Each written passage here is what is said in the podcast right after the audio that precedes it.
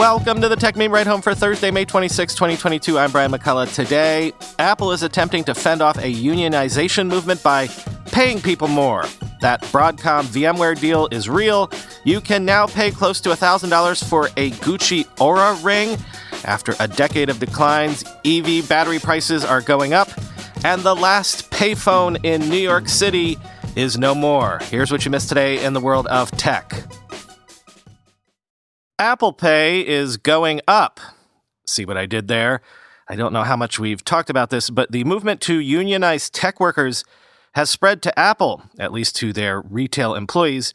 And I guess to get ahead of that, Apple says it will raise the hourly pay for U.S. workers to $22, up 45% from 2018, amid inflation and the unionization push. U.S. starting salaries are also expected to rise, quoting the Wall Street Journal. In recent months, Apple has been facing unusual labor unrest. That discontent has spanned from frontline store retail workers agitating for unionization to salaried engineers unhappy with the company's plans to return to the office. Some workers, including those hourly workers in its stores and Apple Care, were told their annual reviews would be moved up three months and that their pay increases would take effect in early July, according to a memo reviewed by the Wall Street Journal. The normal review process coincides with the end of Apple's fiscal year in the fall. Those workers were told the company's increased compensation budget would be in addition to pay increases and special awards already received within the past year, end quote. Not helping matters on the PR front is the video that Vice got a hold of that shows Apple SVP of Retail and People, Deirdre O'Brien, telling employees that joining a union would make it harder for Apple to improve working conditions. Quoting Motherboard slash Vice. We have a relationship that's based on an open and collaborative and direct engagement, which I feel could fundamentally change if a store is represented by a union under a collective bargaining agreement, said Deirdre O'Brien, Apple's vice president of retail and people, in a six minute video circulated yesterday among Apple's 58,000 retail employees in the United States and obtained by Motherboard. Apple moves incredibly fast, she says, and I worry that because the union would bring its own legally mandated rules that would determine how we work through issues, it could make it harder for us to act swiftly to address things that you raise. It turned my stomach, an Apple retail worker and union organizer who viewed the video and requested to remain anonymous said, As someone who genuinely likes my company but is working to organize my store to hold it to its values, I'm disappointed not only in what was said in the video, but also in how convincing it will be to some people that are on the fence, end quote. Apple retail workers have cited pay, benefits, and unpredictable hours as reasons for their unionization push, end quote.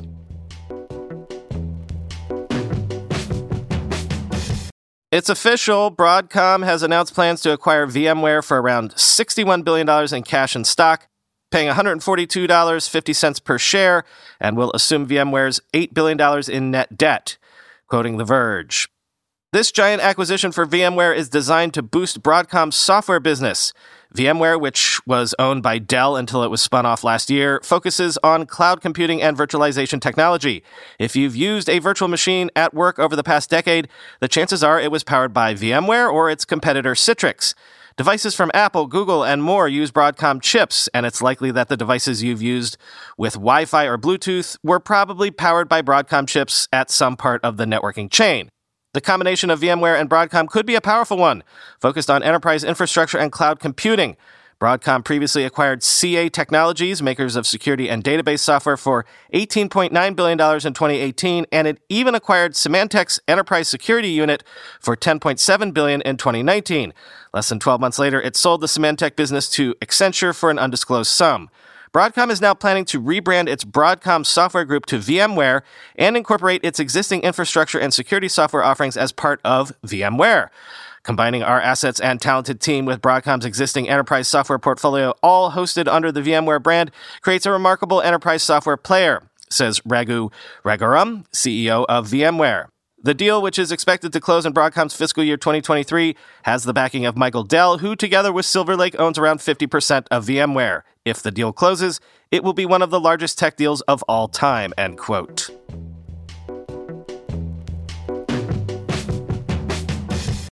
Oura has partnered with Gucci on the Gucci Times Oura Ring wearable.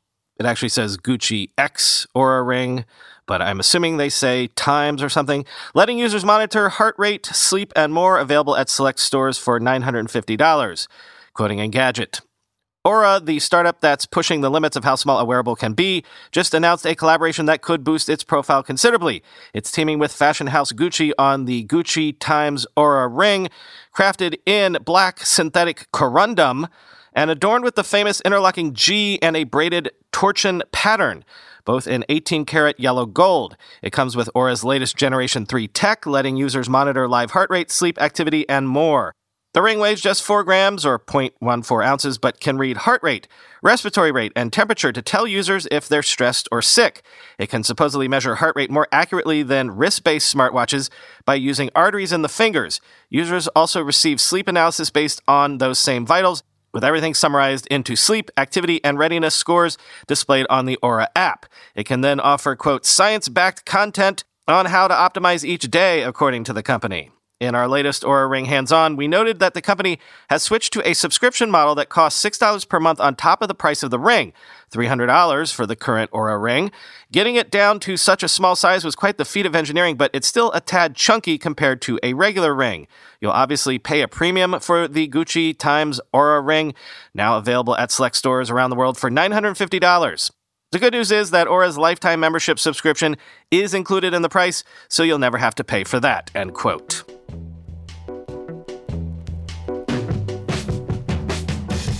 Quick Everything Everywhere All at Once segment. More signs of economic slowdown in tech, this time with Apple as the leading indicator. Sources are telling Bloomberg that Apple plans to keep iPhone production at around 220 million units, about the same as last year, compared to around 240 million units the market was forecasting. And Apple says this is amid inflation and a tough market. Snowflake stock dropped around 10% this morning on weak Q2 growth guidance after reporting Q1 product revenue rose 84% year over year to $394 million and a net loss of $166 million, which was down from 230 million in losses last year. Last year, we saw certain customers experience much higher than expected consumption of their own businesses. We're growing extremely fast. Mike Scarpelli, Snowflake's chief financial officer, said on a conference call with analysts. Today, some customers face a more challenging operating environment. Specific customers consume less than we anticipated amid shifting economic circumstances we believe are unique to their businesses, most notably consumer facing cloud companies. Although these customers are still growing, we believe as long as they are impacted by macroeconomic headwinds, the consumption will be impacted. End quote.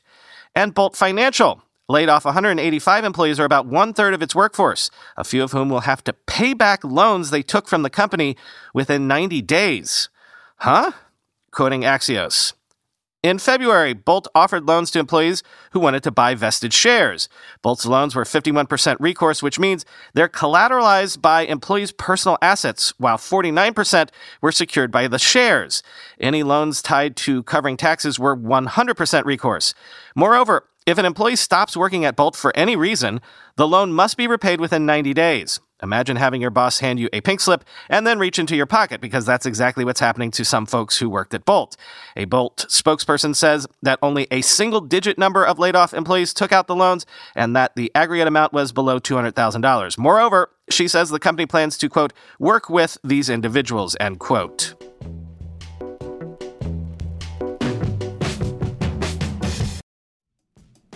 When you go through airport security, there's one line where the TSA agent checks your ID and another line where a machine scans your bag.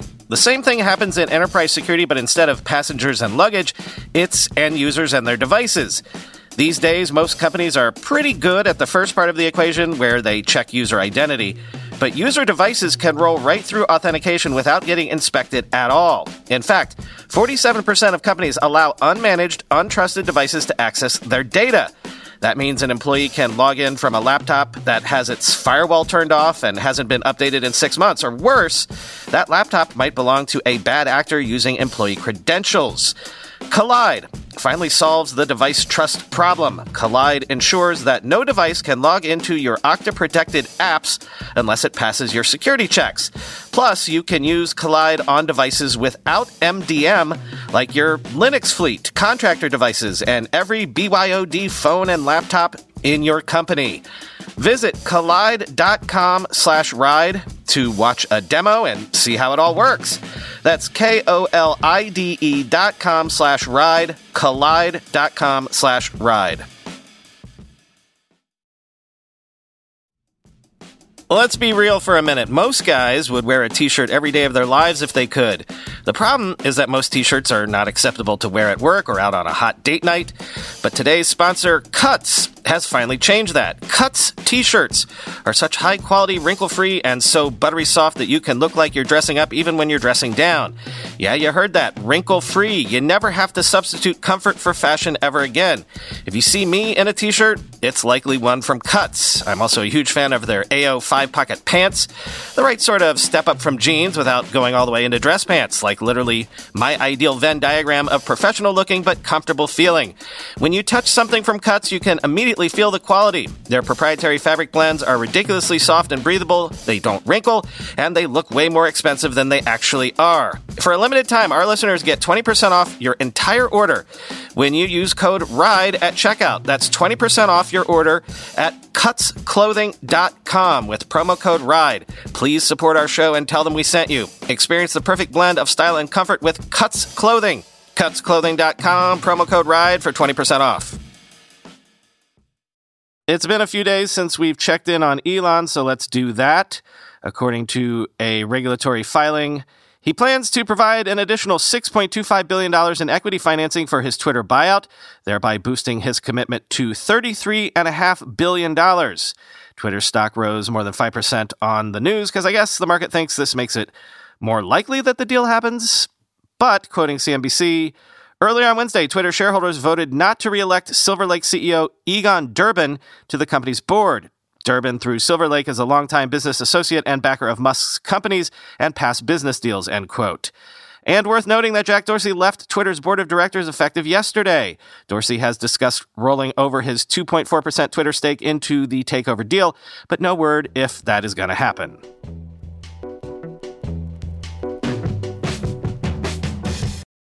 Keeping our eye on the possible speed bumps to what had seemed like electric vehicles taking over the world, the information is reporting that after a decade of declines, EV battery costs are set to rise 14% this year. Quote, the abrupt electrification of the auto industry has been fueled in large part by a steep drop in the cost of their batteries, bringing the price of electric cars closer to parity with traditional vehicles. But the International Energy Agency says those declines are about to end and reverse. A surge in the price of critical metals is on track to push the average cost of lithium ion batteries to about $150 per kilowatt hour this year, a 14% jump from 2021, the IEA said Monday. It would be the first annual increase in the average cost of an EV battery in the last 12 years, end quote. On that lithium part of the equation, more from Bloomberg. Elon Musk wants to mine it. China is scouring Tibet for it. Battery makers are crying out for it. Lithium, the wonder metal at the heart of the global shift to electric cars, is in a full blown crisis.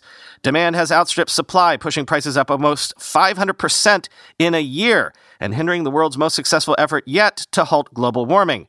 The shortage of lithium is so acute that in China, which makes about 80% of the world's lithium ion batteries, the government corralled suppliers and manufacturers to demand a rational return to lower prices. Analysts at Macquarie Group warned of a perpetual deficit, while Citigroup nearly doubled its price forecast for 2022, saying an extreme rally could be coming. The consequences of failure to produce enough lithium are potentially devastating. Global investment in EVs has grown faster than any other new energy sector over the past few years, outstripping even wind and solar power. Current lithium spot prices could add up to $1,000 to the cost of a new vehicle, Benchmark Mineral Intelligence said, along with higher prices of other raw materials that is reversing years of falling prices as EVs race to become cost competitive with gasoline powered cars. If battery makers can't get enough lithium, it would curb the expansion of clean energy vehicles, making it harder to meet global emissions targets. It looks like the expansion ramp is not going to be fast enough to hit demand over the next three years, said Cameron Perks, an analyst at Benchmark. EV makers, quote, have been asleep at the wheel, end quote. The crunch prompted a characteristically blunt tweet from Elon Musk in April. Price of lithium has gone to insane levels, he posted on Twitter. Tesla might actually have to get into the mining and refining directly at scale unless costs improve, end quote. The silvery white metal, the third lightest element after hydrogen and helium, is in the throes of an unprecedented boom because of a slump in 2018 to 2020 that halved its value caused by chronic underinvestment in new sources of supply, just as EV demand was taking off. For battery makers, those woes have been compounded by the pandemic and Russia's war in Ukraine, which have snarled supplies of other ingredients they need, including nickel, graphite, and cobalt. End quote.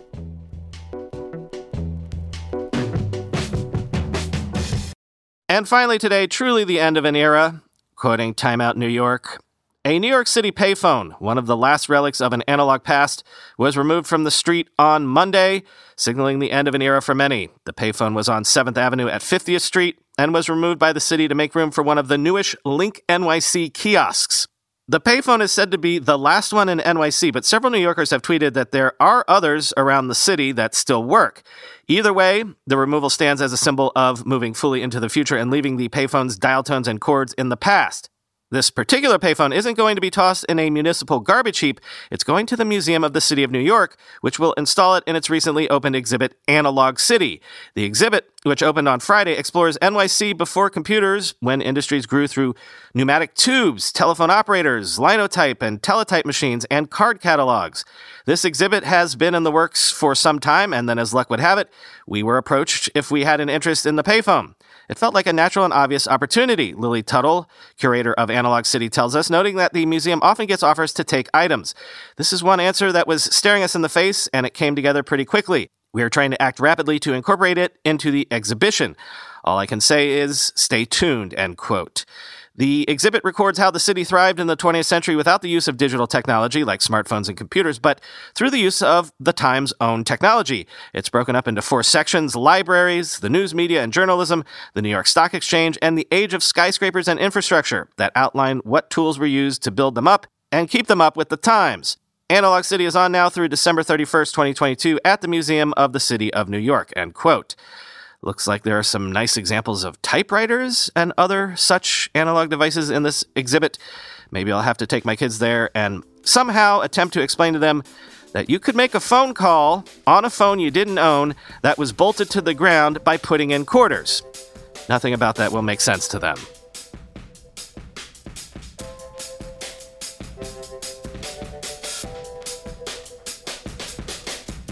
Dear listener, I have a personal tragedy to report to you.